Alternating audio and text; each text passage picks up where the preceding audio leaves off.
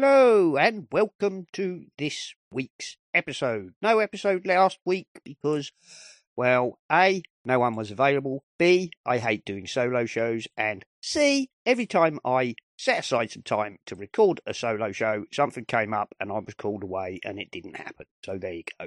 That's life. Anyway, thank you, by the way, to everybody who uh, contacted us to say how much uh, they enjoyed the Reverend Andrew Dotchin and what a great raconteur he is. So, uh, look forward to perhaps getting him back on sometime in the future.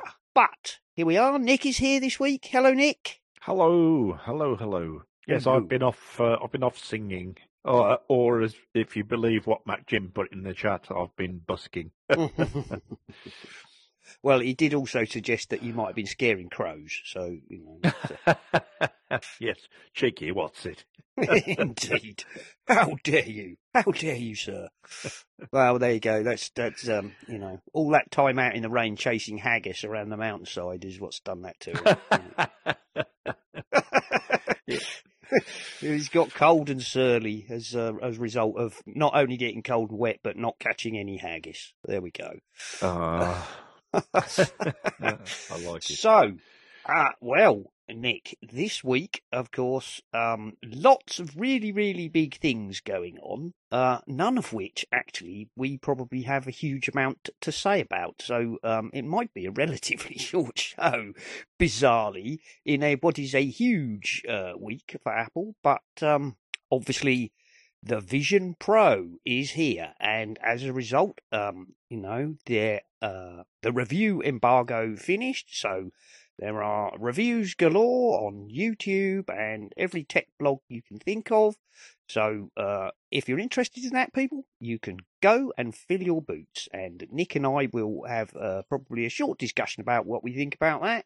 Which, of course, being in the UK is not much because we can't get hold of one. Even if we happen to have, you know, the odd seven grand laying around for the pair of us to buy one with. But there you go.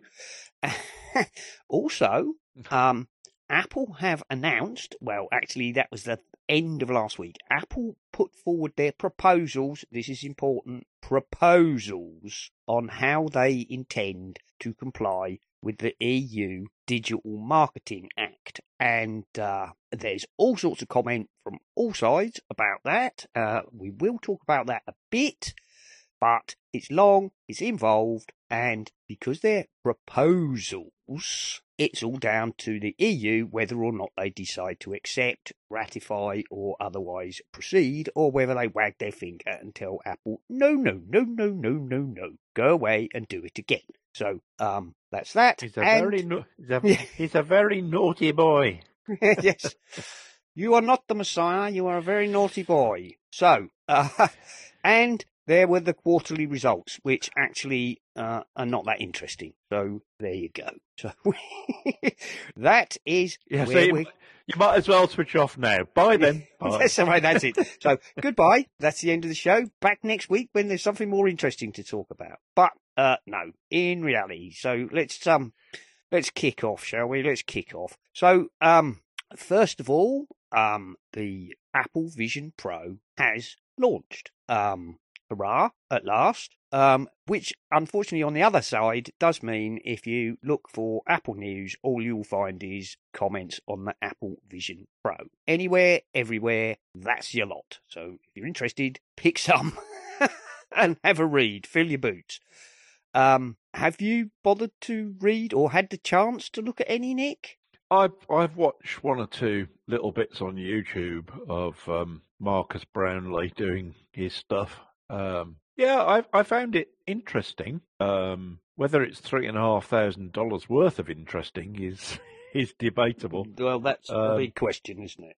Uh, it is, but um, I just got a feeling it's going to be one of those products that eventually a third party is going to pick up and say, "Oh, hold on a minute, hold on a minute, we can do something really useful with this." But at the moment, to me, it it looks like a great toy. But you know, would I spend three and a half thousand dollars on a toy? I Um, it's just you know, it's it's not even a I wouldn't even call it a product, productivity tool particularly, even though you know you can connect it to your, your computer and you can show your screen up in front of you. And you can have two different screens, and I mean, it all looks very clever. But but again, you're strapping something to your head.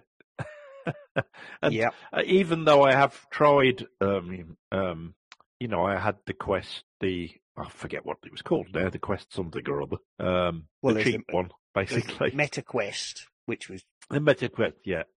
Uh, something. but like all that, yeah. I found that was it was great for a while, and then I and then I then I'd had enough of it, as it were, uh, and I haven't touched it for I don't know, twelve months, eighteen months, two years, however long I've had it.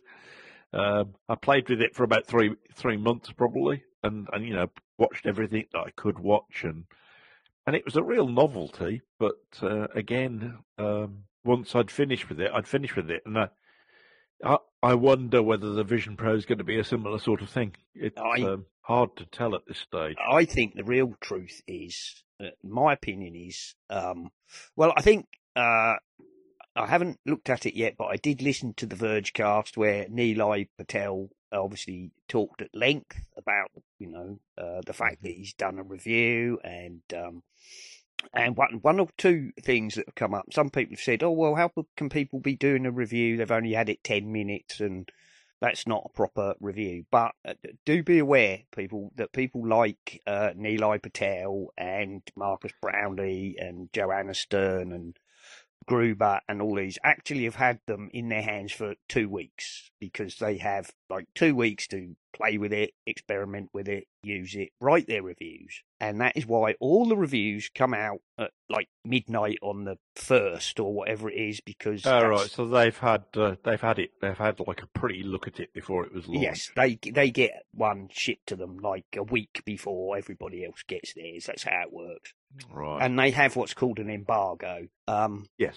and if you listen to the uh, the latest talk show with John Gruber, um, he talks about it. He also uh, laughs about the fact that he is notorious, right? Everybody races to like have their review finished, done, ready to publish, and at whatever you know, one minute past the embargo time, they hit publish, and that's why the, they just explode everywhere. And John Gruber is notorious for not actually getting his review out by the deadline.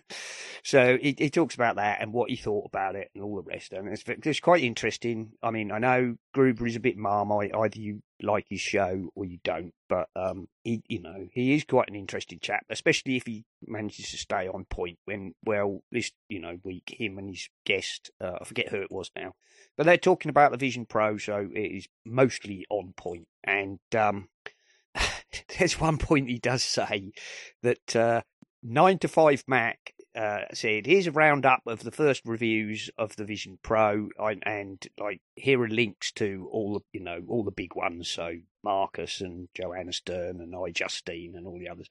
And then it says, "And others will come in later, uh, you know, um, and we will link them as they appear." Asterisk, asterisk, Gruber's when it actually turns up as ever.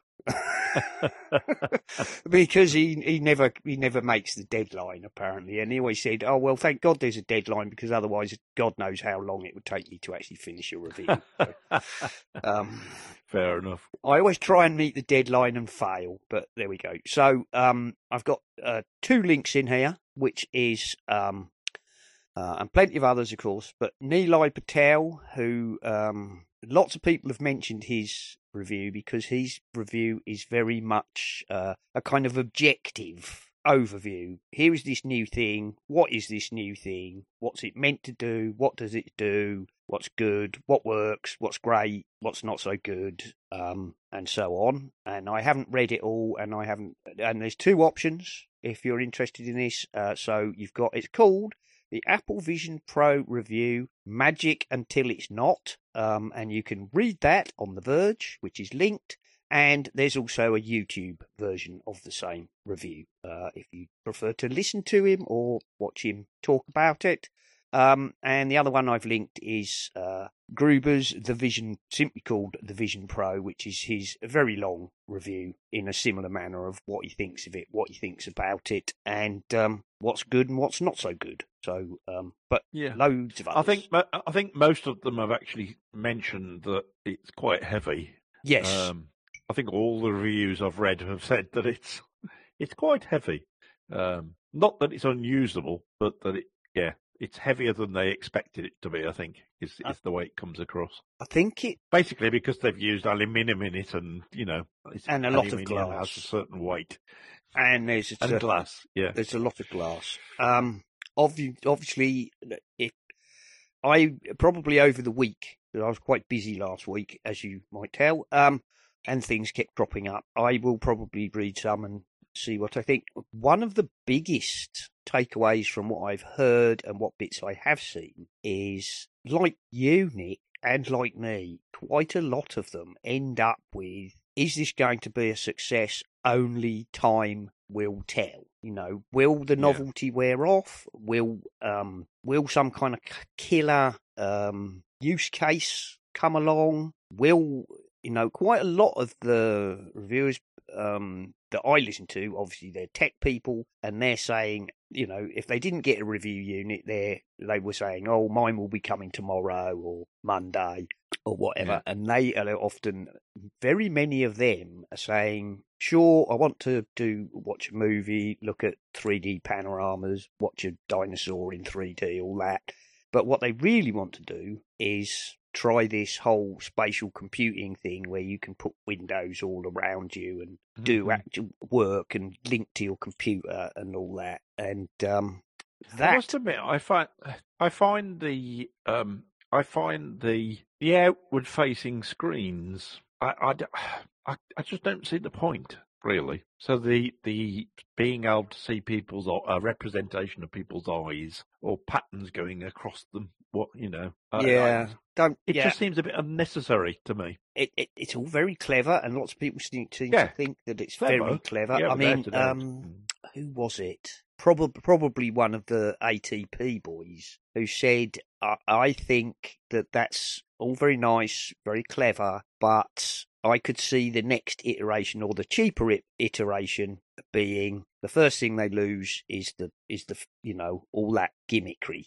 Um, Yeah, because I mean, I don't know how much that would cost to not have that, but Well, obviously, the, all the cameras and things are in the front part there, so you couldn't get rid of it. But you know, there's a whole screen in there and a um, yeah, that's what- yeah. refractive So- lenses and whatnot to make There must, it. there must be a, a reasonable percentage of the cost. Maybe I don't know, let's say ten percent of the cost Yeah, of those front screens. But um, you know, if was it, if it is just there for um, obviously someone's had the idea and someone said that sounds a good idea, and then they've run with it. But I'm not sure it is myself. Uh, particularly because when you when you see the Marques Brownlee videos, uh, because he's dark skinned, he actually you can barely see his eyes at all. interestingly, I don't know. I, I don't know how effective that will be. interestingly enough, uh, some uh, somebody else that I was listening to said that um, in their view, and they said quite interestingly that the model who appears on the um, Apple website, the, the there's the dark darker skinned girl with a kind of Yes. hair in like a pineapple on the top. Interesting Yeah, hairstyle, what so it's not interfered with by the by the headset. Um, you know, no no headset hair for her. Um, um, several, uh, it might have been Gruber, but he said, whoever it was, said that they get the impression that actually, to some extent, it works better for dark screen, darker skinned people. Because oh, said when, right, okay. well, he said- that's interesting. well, I think it might have been Gruber, but whoever it was, they said when I've seen um like YouTube or or photos of you know pale skinned people doing it, the fact that it's a screen inside a glass thing becomes more obvious because there's this actually quite a thick dark edge around. Oh, right. So it, it ma- makes it look much more like a scuba mask with eyes inside it. Whereas with the dark, he said with the darker skinned people, the sort of, you know, it feels more like it's just shape, fading into shade around the edges. Um, I don't know. I, I Apple have spent a lot of money on it and whatnot. Is yeah, it? I suppose it's hard to make it. It's hard to make a a, a, a, judgment without actually physically seeing it. I think because I mean, even watching it on you, you know, watching it on YouTube isn't quite the same as actually No. seeing the real thing, is it? I I kind of get the idea. The idea because Apple keep having this thing about it's not like immersing yourself in a VR and cutting yourself off from the world. They've got yeah, they want to be able to step in and out of it, don't they? That's the You know, idea. Is that there's this whole VR, you your sort of natural. Yeah, yeah, and I, and no, I and I can sort of see that. I can uh, sort of understand the concept. And I'm um, not sure that who- I what think they've it was, done is quite. Uh, I think it might have been on The Verge where somebody said, you know, if you were in a coffee shop and you were just wearing this thing and you could see out and nobody could see any representation of whether you're looking at them or whatever, that could be really quite strange and creepy. So that imagine you were wearing this and working and you were in a coffee shop and the waitress comes see, out. I- It's, all very strange, I, I, I know. just can't. I Yeah. just can't see that being. I mean, maybe, uh, maybe I'm just not American, and maybe Americans would think of doing that. Well- But I can't see anyone in the UK, even if we had access to it, we could afford it, sitting in a coffee shop wearing one of those things. In all honesty, I don't just, know. it's, it's just not something Brits would do, is it? Really, we'd No. just feel too stupid. But um, there you go. No doubt when they get here, there'll be people doing it. You'll see people. Oh doing it. well, yeah, yeah, quite Um, probably so. You know, I mean, I've we'll already see. seen things of like two people at a restaurant wearing them. Was one of the pictures I saw in Apple News, and uh, was it Joanna Stern uh, jokingly uh, was wearing it while skiing? You know, or at least oh yes, yeah. um, and cooking. Um, which somebody else I was listening to said, oh, I don't feel comfortable with that. I think that might have been Apple Insider. Might have been William Gallagher on Apple Insider. Like the idea of standing over a steaming pot of, you know, vegetables You see, I, with the I could 3,500 see quid's worth the- of electronics on my face. I agree. Yeah, yeah.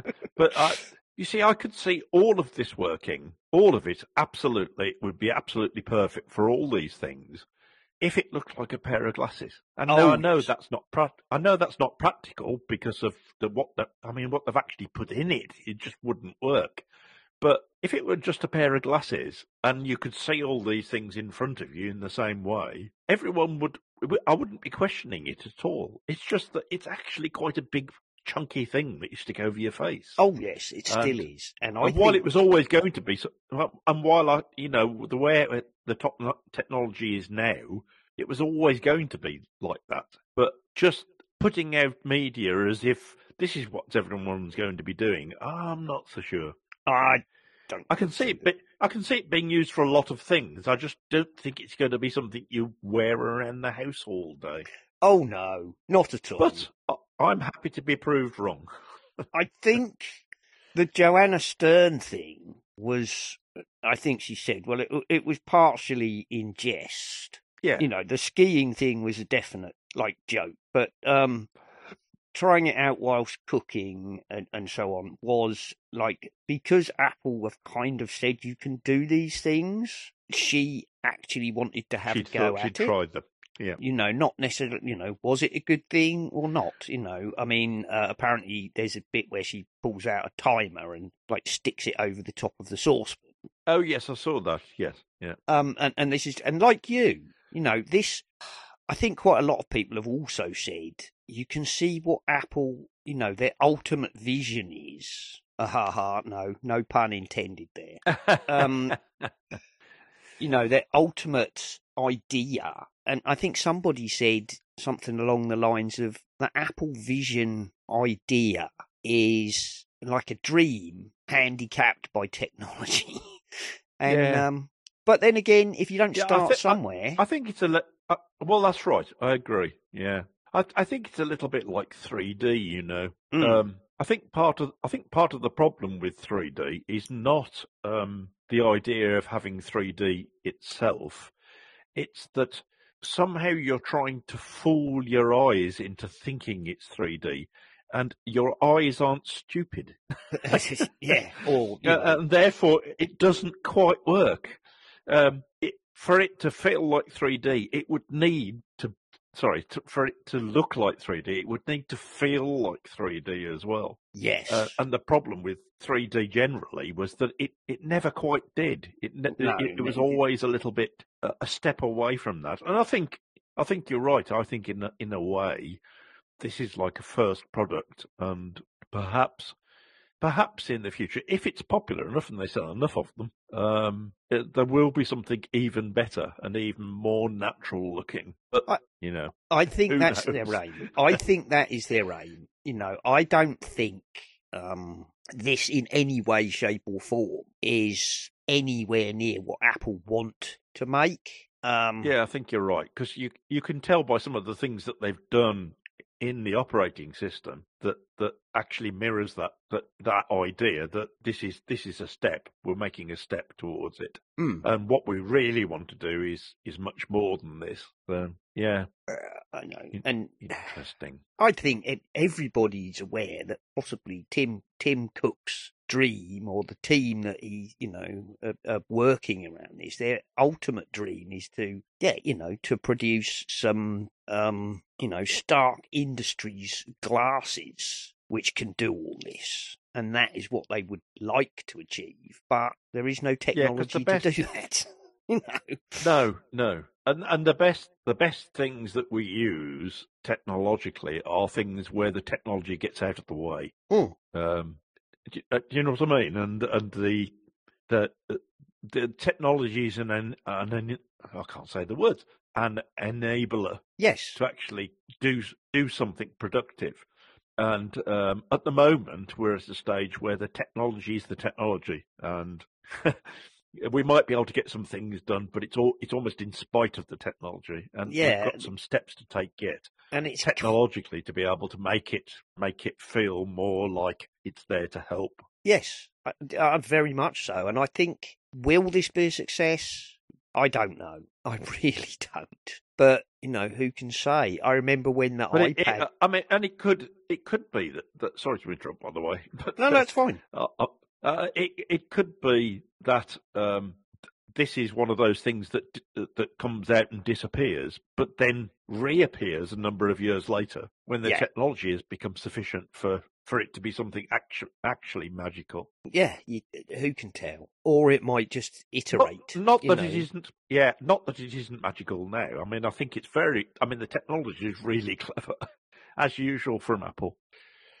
I mean, one of the things that keeps cropping up in the comments I've seen is kind of exactly what Nilay Patel said. It's magic until it's not. I mean, on the Yeah. Vergecast, he kept saying this is absolutely the best. You know, the the um the, the screens inside it. You know, it is the absolutely the best headset I've ever worn. The pass through is the best pass through available.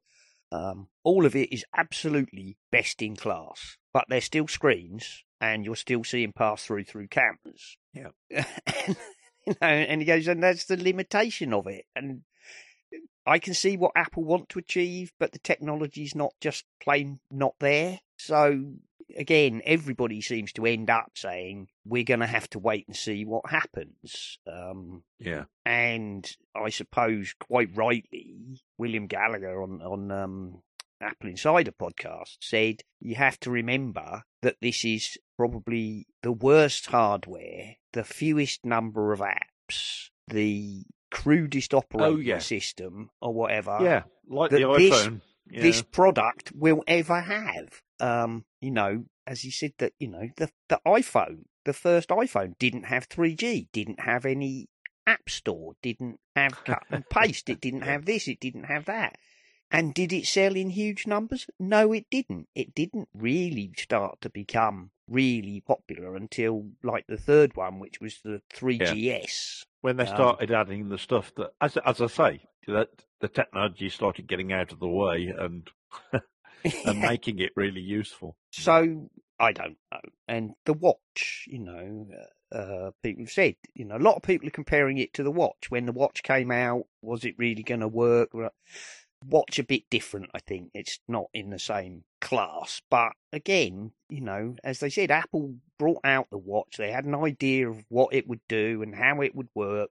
And what people would do with it, but they were partly wrong, you know. So it didn't really start Yeah. to catch on until sort of Gen 3 when they completely re architected the software, um, improved the hardware, uh, changed its main focus to what they realised people actually wanted to do with a watch. Um, Having having said that, um, offered a complete tangent. Um, I, I think I told you last last time we spoke that I started wearing my watch again, and I, I can't believe there are so many people who haven't seen people paying with a watch. I mean, I thought these days everyone paid with the watch.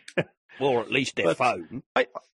Uh, certainly, certainly, I've what a, a number of people over the last couple of weeks where I've paid with my watch, and they said, "Oh, that's snazzy," and I thought, "Have you not seen this before?" I mean, Yeah.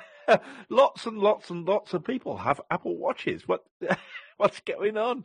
I know. Perhaps not many of them use them for pay for to pay for things, Uh, I mean, or perhaps I just live in a in a society of elderly people who who well, don't I see these sort of things. I mean, I mentioned it, didn't I? That because for a long time I couldn't use Apple Pay because my bank didn't support it. Yes, And then yeah. I bought a, a second. I got a secondary card, and although my bank actually say they support Apple Pay, I still can't make it work with Apple Pay. It still won't Oh right. So I still do this thing where I take money out of my main account, move it to this other, like you know, pay as you go kind of card, prepaid Mhm. credit card type thing, and I use that to pay with my watch. And pe- people do, do you just pay for that with your watch?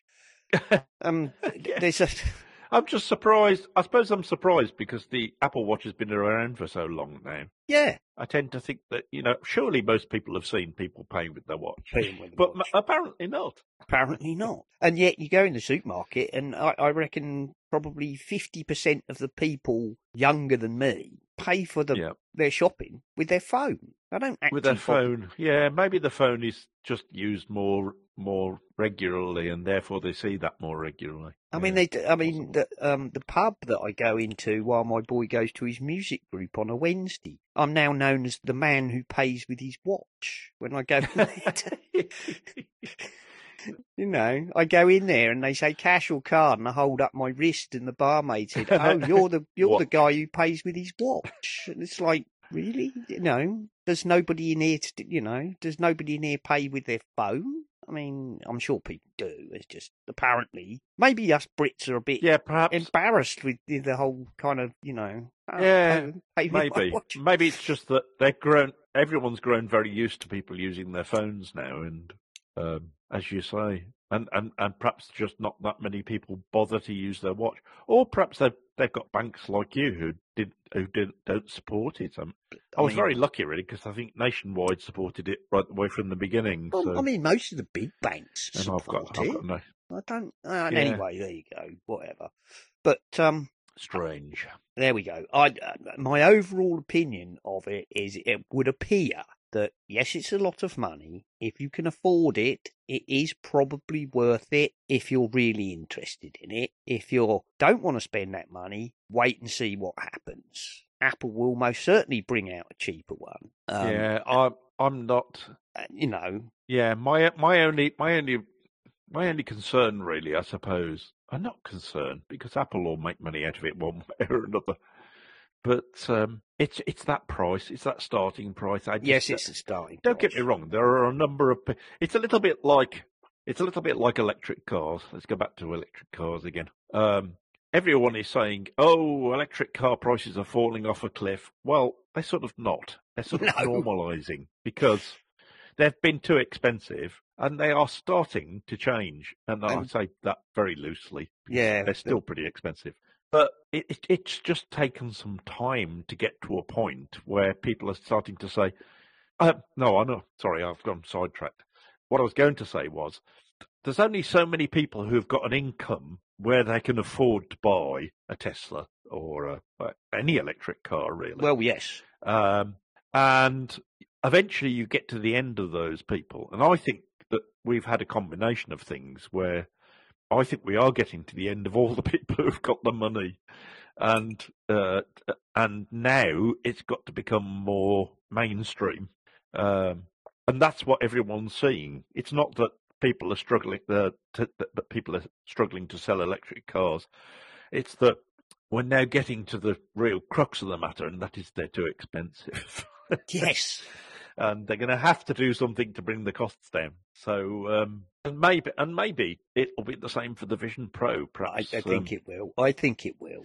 I, I think Yeah. it will. Like I say, the whole the whole thing with the eyes and whatnot. I think I see what they were trying to do with it, but I suspect it might be the first thing that gets the chop. Um, mm, I think it was the ATP ATP boys who said something um, similar that they could see that like it's nice, it's clever, and all the rest, but I could see that getting the chop. And then one of them said, "You know how uh, your Apple stuff always comes with some stickers." They said, "Right, what in the the next version of the Apple Pro, uh, Apple Vision will come. Um, it will have two eye stickers." That you can put on the front. It will just be blank. I like that. It'll Yeah. be blank like a Meta Quest or or a you know the PlayStation VR one, but you'll get these. You'll, it'll come with a selection of coloured eye stickers that you can put on the front. Maybe there'll be those what those ones you the the thing. Oh, what's it called? The things with the um. Used to get those things in um when you were a kid. They used to come in cornflakes packets and things with like a, a, a little card with like a tiger on it or something. And as you you know with the like ridged plastic lens on, so as you as you Oh yes, I know what you mean. And when you moved it, it it, it, it- changed the image on it. Yeah, Yes. because there were actually two images, and you could do it. Now you could do that as you move your head up and down. It'll blink or something, you know. or look, look they'll oh, move left, turn left and right as you move your head. But anyway, there you go. That, that laughingness aside, I think my I think my overall thing is it's probably you know technologically everybody seems to think it's brilliant and you Yeah. know the best thing you can get in its product class, but it's also pretty much the most expensive and we're all going to have to wait and see what happens.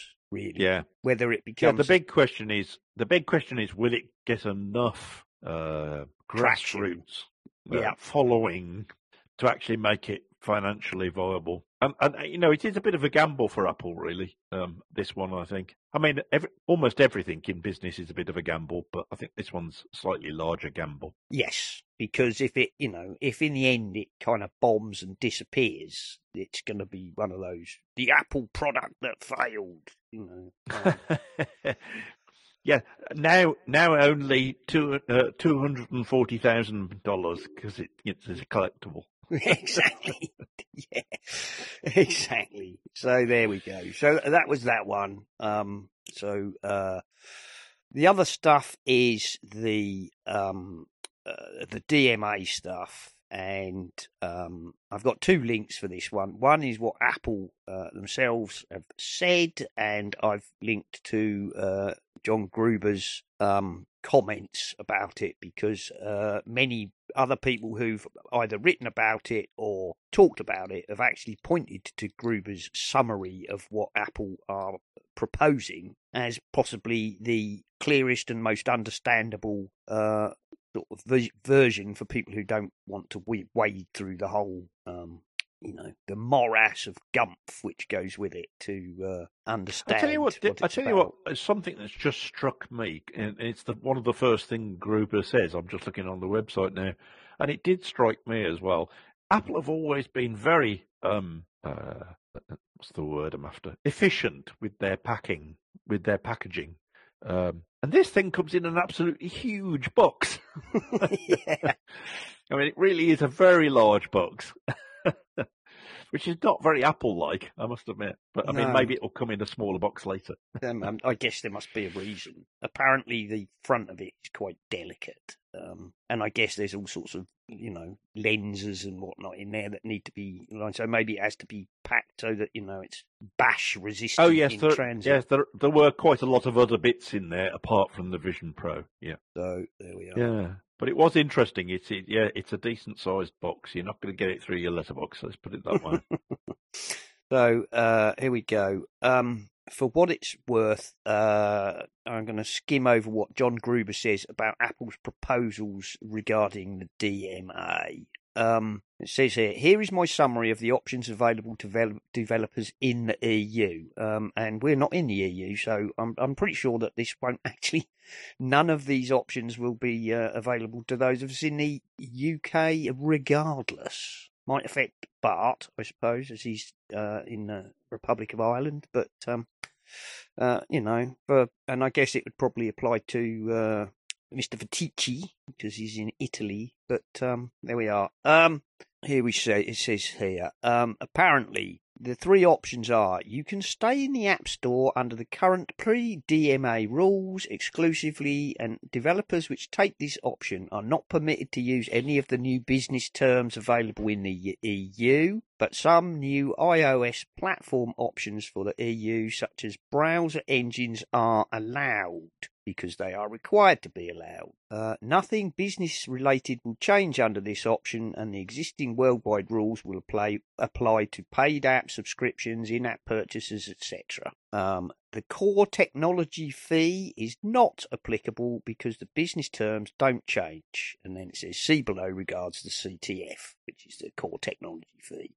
Um, then you can opt into the new EU rules, um, which involve paying the core technology fee uh, for each app which has over 1 million downloads in the EU. Um, and then you can remain in the App Store and uh, use Apple's App Store payment system at a 20 13% commission uh, plus the core technology fee. Use a custom in apps payment system such as Stripe at 17 10% commission uh, plus the core technology fee. Use external links from inside apps to uh, collect your you know money elsewhere at 17 slash 10% and core technology fee um, and then the other option is you can distribute apps in one or more third party marketplaces with no option to use Apple's App Store payment. Um, and the only money due to Apple is the core technology fee. Um, and then this, this core technology fee is the whole crux of the matter because the way it's been constructed would appear to be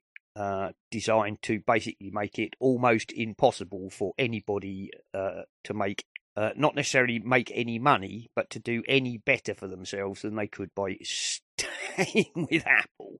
Um, and this is, uh, you know, the bit that a lot of people are up in arms about. Um, and Apple apparently have offered through gritted teeth.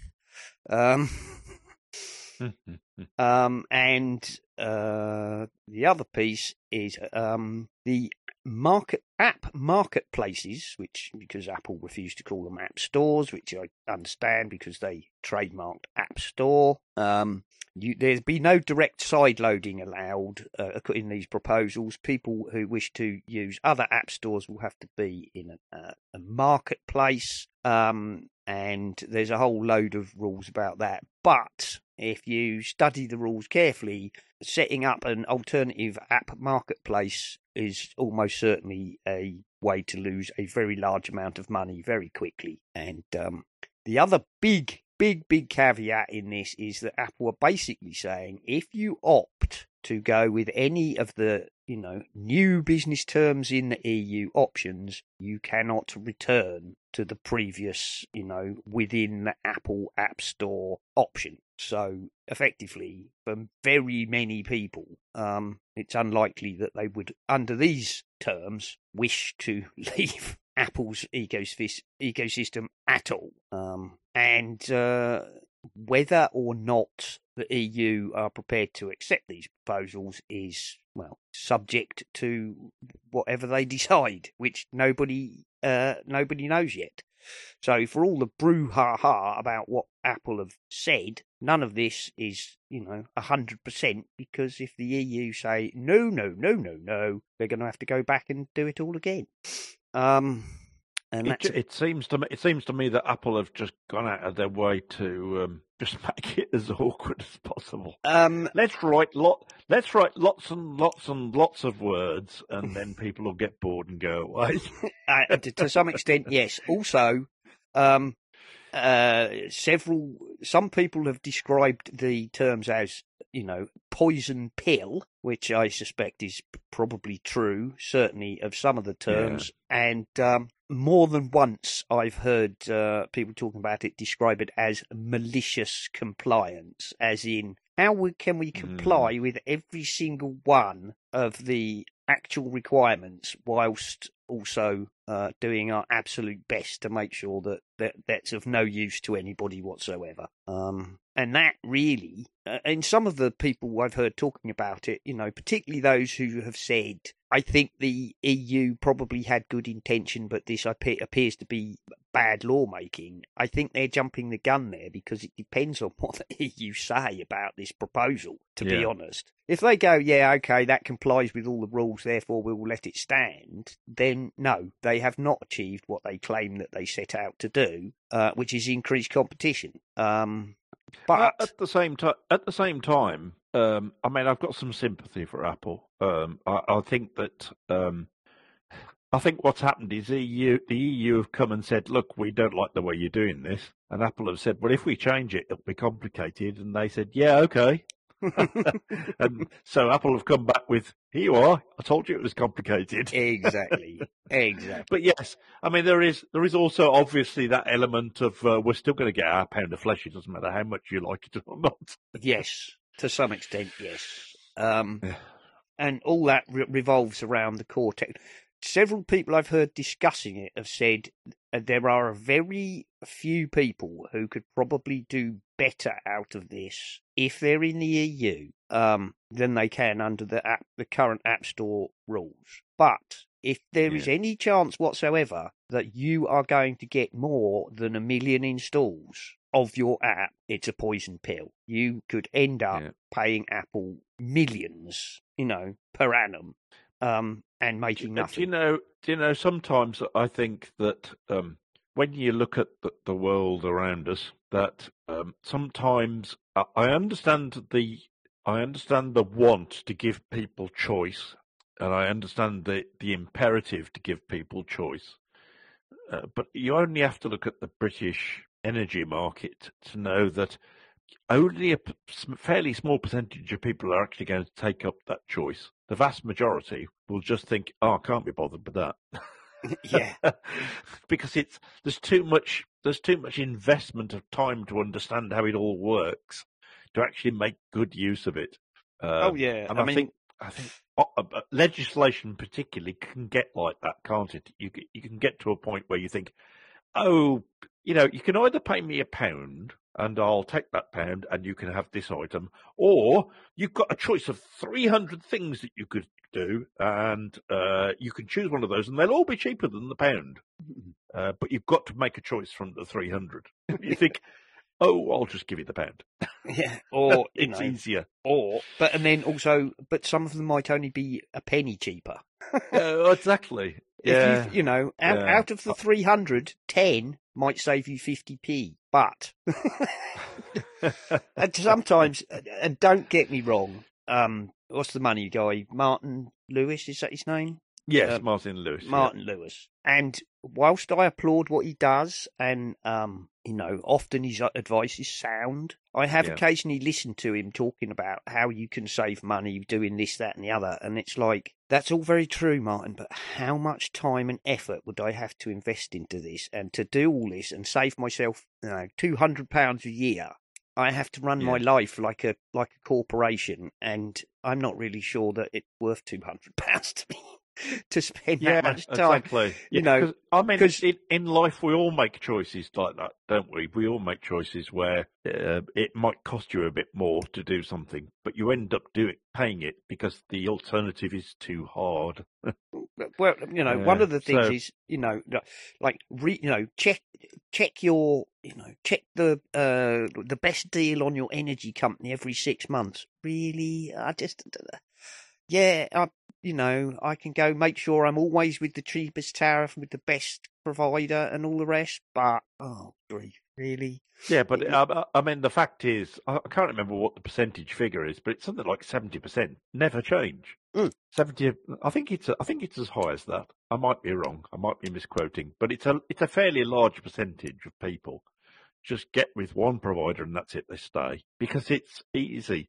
Not, and because and, and they are, and they probably and they probably are losing out to a tune of I don't know a few hundred quid a year. But as you said, if you haven't got the time to do it, and or, or you just well, haven't got the inclination to do it, and again, yeah, maybe. But then sometimes with these things, half the time you probably find yourself switching backwards and forwards between three or four companies because Yeah. sometimes one's cheaper than the other, and then the next segment the other one's cheaper. You know, sometimes you're ahead and sometimes you're behind, and in the end, Yeah. overall, unless you, In you the- know, The only the only exception for that, that uh, where I'd recommend people do it every year, is car insurance. Um, my car insurance came through. Um, well, I actually checked early, 'cause- so they didn't actually send me a letter. I actually went on the website and checked, um, and it's gone from five hundred and seventy quid to over a thousand if I stayed with the same provider. yeah. Oh, yeah. Well, car Which insurance which is...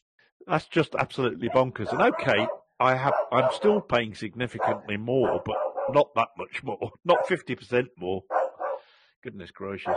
Oh no, and yeah, car insurance and probably home insurance. But um, Yes. for many years, uh, for exactly that reason, I used to get my car insurance through a broker. Yeah, yeah. Could that, Um, I can see that being a because- to go. I used to have a broker years ago.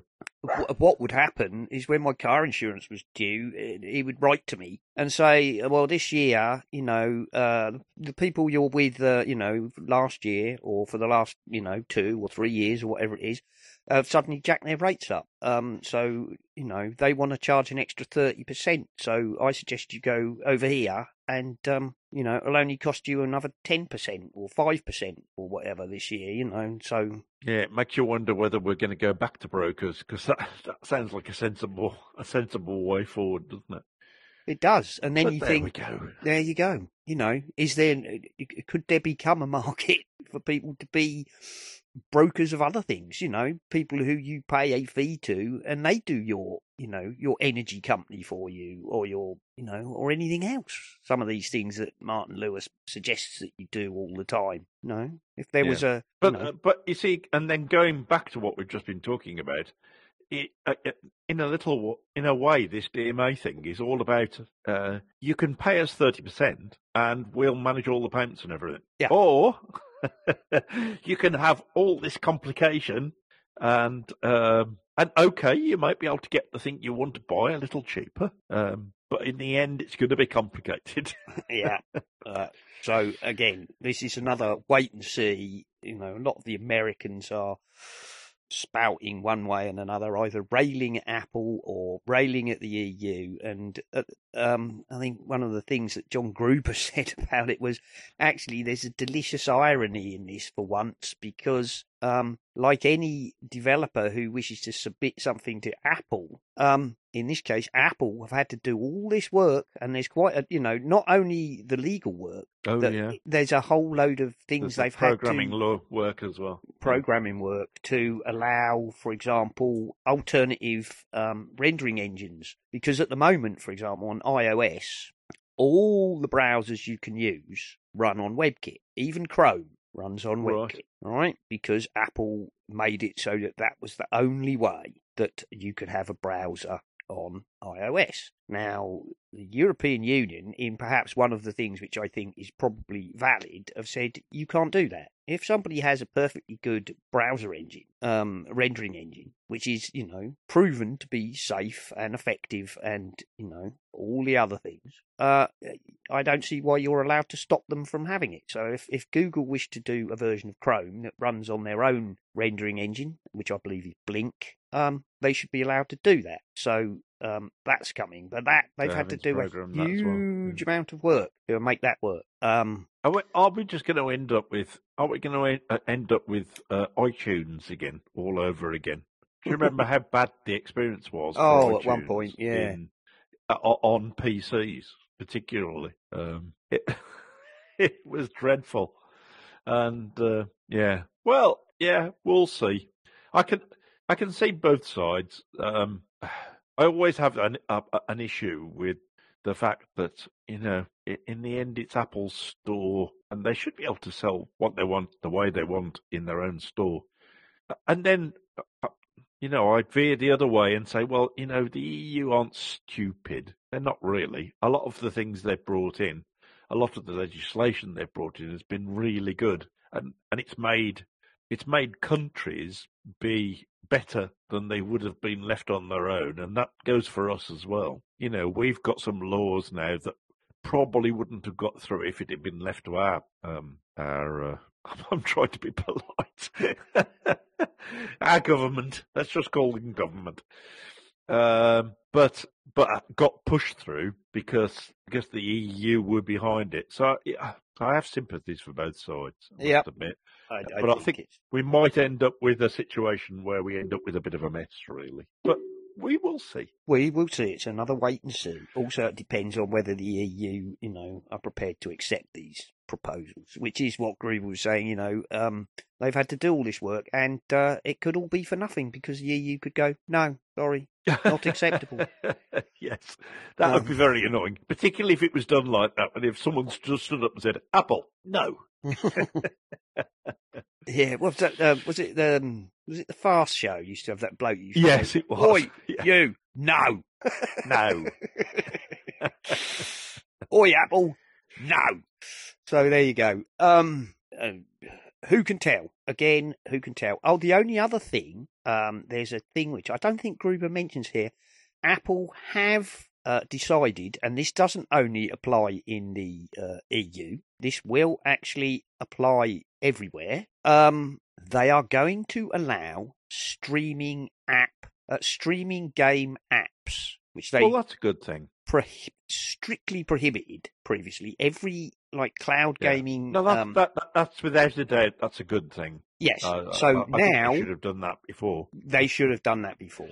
So now, for example, you will be able to get, uh, or it will be allowed that to have, you know, a Microsoft Xbox app, which when you click on it shows you all the cloud games available to you in one place. Whereas previously, Apple insisted that Oh, okay. every game had to be listed separately in the App Store, even if it was a cloud No, that's good. stream. That's good.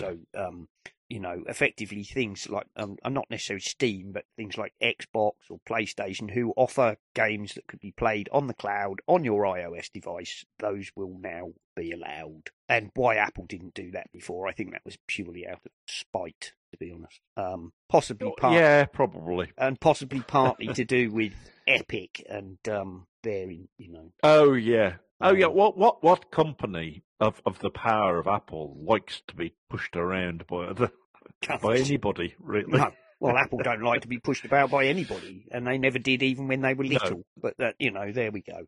So that's that's that. Um, and then there were the quarterly results, um, which uh, I've got six colours, a link to six colours, and his charts. Um, even he has done less charts than usual, um, to be honest, because uh, it's titled "Tim Cook teases AI but won't pick any favourites." Um, there's a bit, and then there's a, a little bit here. Uh, basically, he, he's got less graphs than usual, much less actually. What he's got here is a quick summary, which is, unless he's got another one of all the charts somewhere, which I didn't find. Products which are solid. Um, iPhone revenue basically steady, um, with I believe a year-on-year growth of six percent. Uh, Mac revenue up 1% year over year, although um, four of its last six quarters have featured double digit negative growth numbers. But overall, um, the Mac looks solid. It had a couple of years of huge growth, which obviously have, have sort of affected why some of the uh, recent quarters have had negative growth. Um, seems to be coming back to a new higher floor about seven or eight billion dollars per quarter. Um, and Apple reported the overall number of active Macs reached another all-time high, which is not bad for a 40-year-old product. They must be Um, doing really badly. I reckon they ought to just give me that money. They don't need Yeah, that. That's seven or eight billion. Yeah, that's um, the iPad uh, not doing so good. Um, the iPad is a seasonal product, um, and this year's holiday quarter was 25 lower than previous year. On the other hand, it sold 7 billion worth of iPads, and none of which were released in 2023. For a quote unquote stale product line, maybe that's not too bad. Um, yes. It's not exactly falling off a cliff, but it's yeah. It- It, has got like a steady downward movement. Over Yeah. the last well only over mo- probably the last year Um, and there weren't Yeah, any. it's been it's been quite steady for a, a, a number of quarters, uh, but it's not really grown, has it? For a, we No. just had a little blip at the beginning of twenty three, So but um, uh, year over year, wear, wearables revenue change. Uh, this doesn't look so good over the last um, couple of years. Um, this but this is what happens to your figures, though, isn't it? When you've been selling bucket loads of everything. It? won't go on forever because there aren't that many people to buy them. Um, so you know, I, I, I think a lot of these graphs they don't tell you anything very much at all, really, about the overall picture. no, um, Um, because because of you know as it says mature products they're nearly all mature products and even though we might get a new one every couple of years or whatever it, it's really not much different to the one that came before except for the M1 Max of course the the M series um, but we're not likely to get that again in a hurry so uh, yeah I'm not sure the figures actually tell you an awful lot no, no. I don't think they do. Um, as I say, so overall, not a very interesting quarter. I believe. Um, what does it say here? The second largest and most profitable of all time, um, and also showed a year-over-year growth for the first time in several quarters. Uh, undoubtedly, this will warm the money green hearts of the financial sys- uh, analysts everywhere. um, indeed Okay. All right. There is a link here actually to the full set of charts. Um, yes, 120 billion quarter um, full charts with all the charts. I better put that one in the show notes. But there we go. Um, that gives all the his usual full bunch of charts. There we are. Um, and that's probably about it, Nick. To be honest. Um, what else did I put anything else in here? Um, science and technology. Another one. Um, this is a battery thing. Um, again, startup develops new. I believe this is L state, or maybe it's an I state. It's hard to tell. Um, battery which could make electric cars cheaper and more sustainable than lithium ion. Um, and the reason I uh, put this in here is uh, the I-state battery uses 20% fewer rare earth metals per kilowatt hour than traditional lithium ion, made with 100% locally produced electrolyte, and the electrolyte is recyclable, collectively making it more sustainable. Um, this is a Swiss company. Um, they have researched a liquid electrolyte technology for 18 years, and in 2019, Innolith's battery technology demonstrated a breakthrough that opened a new path for a host of existing and emerging e-mobility industries. Um, Irish startup Zero Tech plans to explore using the I-state for applications such as vertical takeoff landing craft as well. Um, this breakthrough technology is a huge step in making EVs more affordable and sustainable. Um, technology based on the battery platform is in development to provide a longer EV range with 350 to 400 watt hours per kilogram, I believe. I don't understand what that means. Bigger than what you've got now. Um, Yeah, I mean most most uh, most lithium batteries are around about 250, I think, at the moment. right. Okay. 250 watt hours per. So it's more dense, basically. Yes. That's and- what they're saying. Is it, will- it Um, will be more dense. The power will be more dense. Yeah. Um, so this is apparently better for the environment, uh, uses less material, uh, and is fully recyclable. And the reason that I put this in The here because- recyclable bat, re- the recyclable bit really matters. I It mean, does matter. I, I think it's it does it matters a lot because we we've spent all these years during the since the industrial revolution um, using stuff up, uh, and we need to be much much smarter now with the, with the way we use the planet's resources, and um, we can't just keep ignoring the elephant in the room, which is recycling. We need to do an awful lot more of it. we do indeed. So apparently, Good on good on them. Uh, the CEO of Innolith told uh, Just Auto conventional lithium ion has served us well for 40 years, but has known limitations for the future. The iState goes further, costs less, and is environmentally more sustainable. Um, and after a lengthy testing phase and pilot production, the iState battery is now commercially available. And that is why I put it in here, because so many Ah, of those things we listen to or find out here, it's like it's lovely, but then it's um, we'll now be going into you know exploring commercial production. No, this is now commercially available, um, and that is why I bothered to put that one in, Nick, because that warmed my heart and no doubt yours. Indeed, yes, because uh, I say I hit, I watch so many YouTube videos which hide the punchline till the end, and the punchline is nearly always, well, they've got it working on a nanoscale, yeah, and you think, oh, yeah, or you know. A, a, a small production, you know, a small pre-production run has been, you know, proved to be viable. Now, you know, can we make it a commercial product? No, this is apparently now commercially available. Um, jolly good. There we go. Uh, Innolith begins commercializing the iState battery technology, a liquid inorganic electrolyte. So there you go. Um, and they contain a link to an article about that. So something that might um, actually, you know, see some use in See the, the light of day. see the light of day. good. Um, obviously, if somebody's experimenting with the idea of putting it into vertical takeoff aircraft, that uh, would say that it's probably lighter and more power dense than lithium ion. Yeah. Um, And in security and privacy, Apple warns proposed UK law could secretly veto global user protections.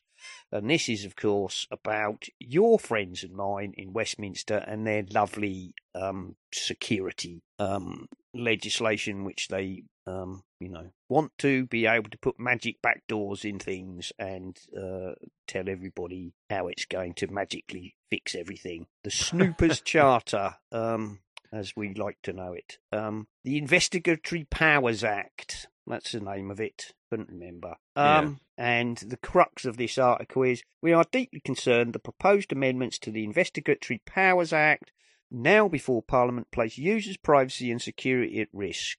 Uh, it is an unprecedented overreach by government, and if enacted, the UK could attempt to secretly veto new user protections globally, preventing us from ever offering them to customers. Um, which is, you know, yeah, can we just get rid of the fools now and have some people who actually understand tech? Um,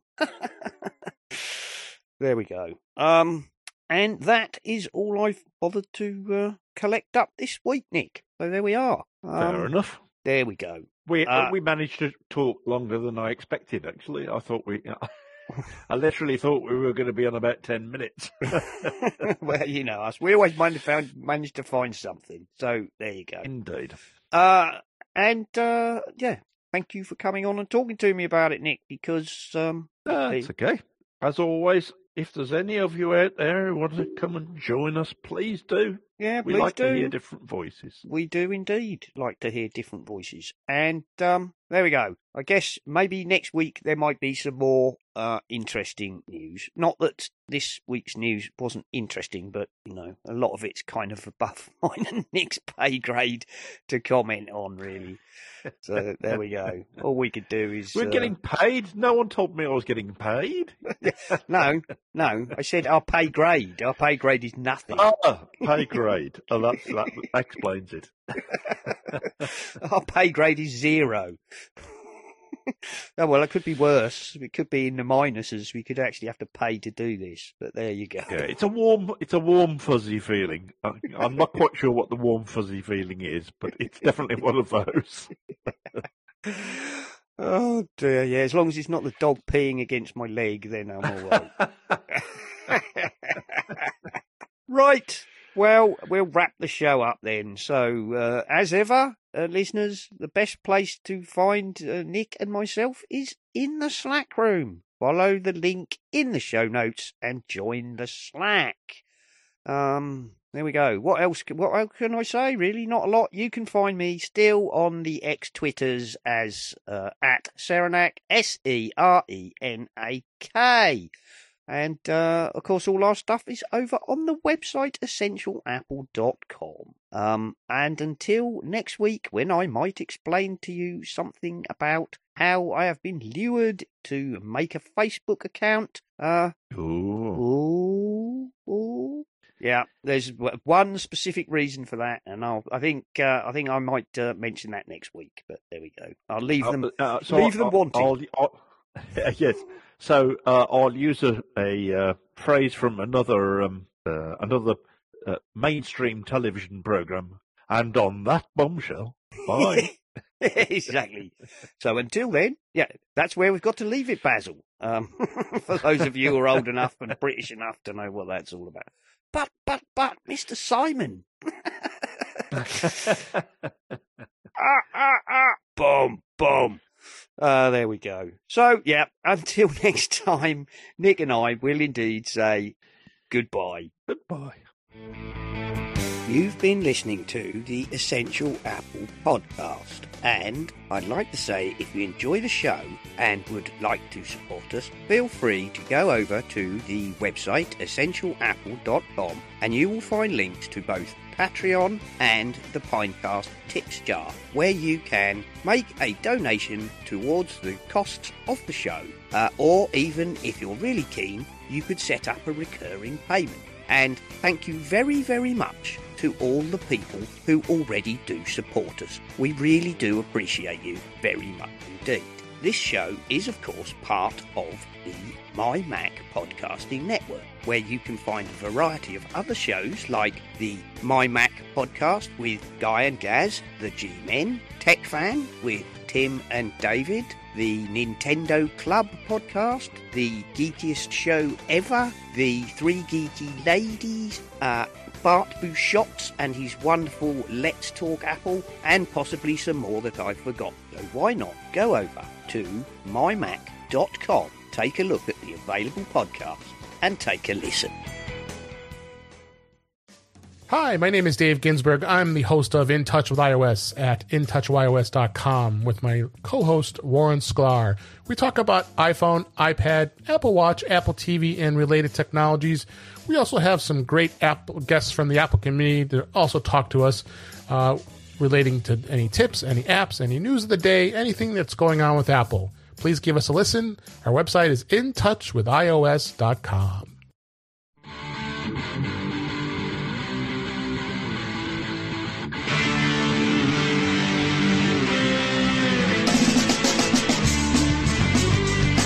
This has been the Essential Apple Podcast. Goodbye and thank you for listening.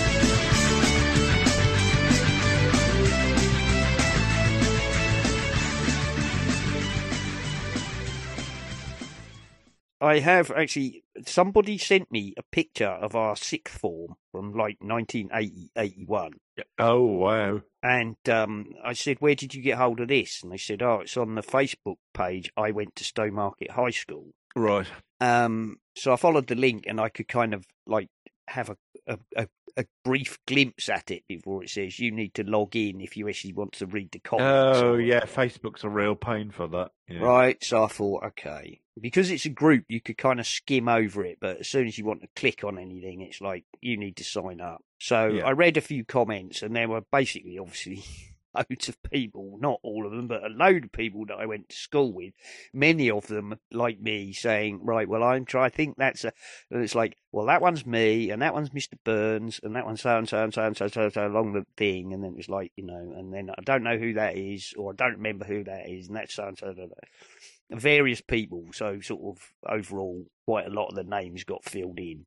Um, but I thought, well, I will, I will actually make a Facebook account so I can like comment on that and post, you know, sort of a memory. And as a result of that, um, I got to after uh, nothing happened for about three weeks, and then um, the other day, about two days ago, I got a, a message saying Facebook somebody has commented on your comment, you know. So I thought, Ah. okay, so I clicked on it, and uh, it was my friend John Burns who we lost contact when we were in our twenties, early twenties, because he went off to Oh, university. He went off to university at Bath, Yeah. um, and uh, he did a sandwich course uh, in chemical engineering. And we used to write to each other because this is long before the days of um, the internet or such like. We used to write to each other. Um, and then he went off to Manchester or somewhere, I think, to do a year with Courtaulds. And I think neither of us can recall exactly, but at some point, basically, we lost contact. No doubt one of us moved or whatever, and the other one didn't get the address, and so that stopped. And so, so like basically, what thirty-eight years ago, we haven't spoken in like thirty-eight years. And he sent a message which basically said, "Hi, Si, how you doing?" And um, because obviously I'd made a Facebook profile for that, uh, I then messaged Yeah. him, and um, we spent this morning on Messenger sending Oh, messages backwards and forwards. That's great. No, it's really it's really good to catch up.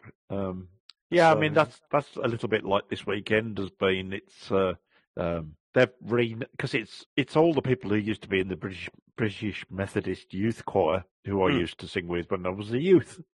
Um, but of course, there there isn't a youth choir anymore because Methodism isn't big enough to have a youth choir Ah, right. and um, and uh, of course they've all grown up. So uh, so we're now the British Methodist Choral Society, and um, yeah, it's just good to. Uh, one of them, um, Ed, who's from Worcester Way, um, managed to get us mentioned on uh, Classic FM on one of their phone up shows. And uh, he said uh, he, the message he said sent, you know, some of us have been singing together for uh, on and off for forty years.